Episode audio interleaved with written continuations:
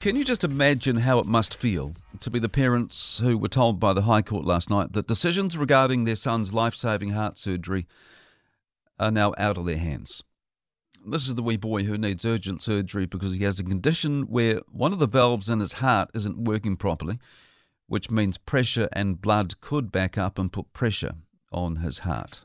These parents, they'll be absolutely gutted and so too will the people who have supported them since this all became public knowledge just over a week ago, which was when we learned that Health New Zealand, that's the new National Health Authority, it's when we learned that it was going to court because this wee joker's parents were refusing to give permission for the operation to go ahead because they didn't want him to receive blood during the operation donated by people who have had the COVID 19 vaccination.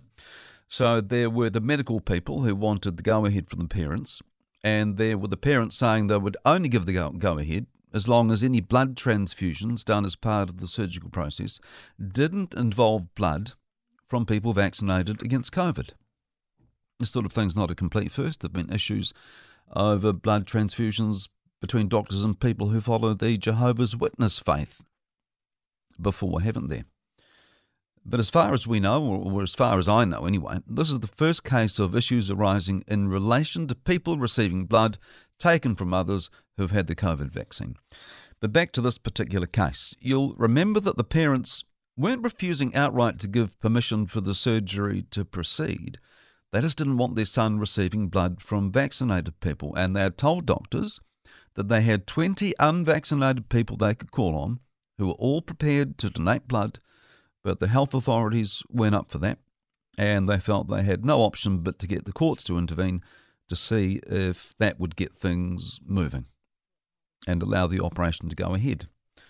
Well, that's all happened, and it was about six o'clock last night when the ruling came through from the judge, and that uh, it had gone in the favour of Health New Zealand, which meant the court now had guardianship of the four month old and approval would be given for the operation to proceed, which means any blood transfusions needed as part of the surgery will be with blood donated through the New Zealand Blood Service, not the 20 non vaccinated volunteers that the boy's parents had said were ready and willing to donate. Now, I've never donated blood, so I don't know whether there is a ban on unvaccinated people donating, but on the basis of the medical evidence presented to the court as part of the case, it would seem that the vaccine doesn't float around in our system for very long. And so the conclusion I would come to there is that it doesn't matter whether someone is vaccinated against COVID or not when they donate blood, because it doesn't stick around and any benefits wouldn't be passed. Which could mean that this wee guy will actually receive blood from unvaccinated people. It's just that no one will know, especially his parents. Now, when this all blew up just over a week ago, I was torn big time about this. I found it, I found it really easy to put myself in the parent's position, not because I'm anti-vax or anything, also not because I've been through an experience anything like what they're going through, thankfully. But I found it easy to see things from their eyes because who on earth would want to be forced into something being done to their child that they didn't agree with? This couple obviously have concerns about the COVID vaccine, whether it be based on science or ideology, who knows.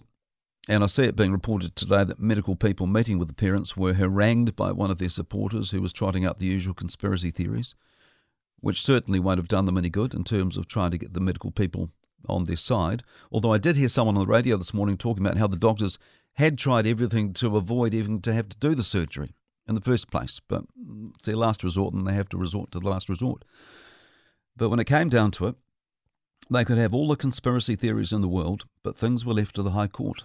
And as we learned last night, the High Court has ruled on the side of the medical professionals, which means with the court now the guardians of the baby, it will give com- permission for the operation to proceed.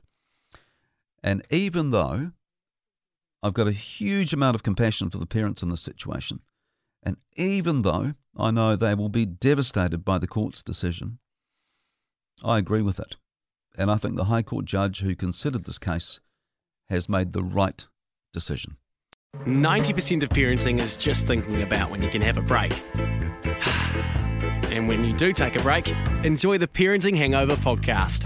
They go together like a tutu and jandals. We've said from the get go, we ain't parenting experts, No. but it's cool to hear what is your neighbour doing? What do they say? A problem shared is a problem halved. Oh, that's good. Not that my children are problems, a- but I feel better talking about it. The Parenting Hangover with Clinton Jordan. New episodes every Thursday on iHeartRadio or wherever you get your podcasts.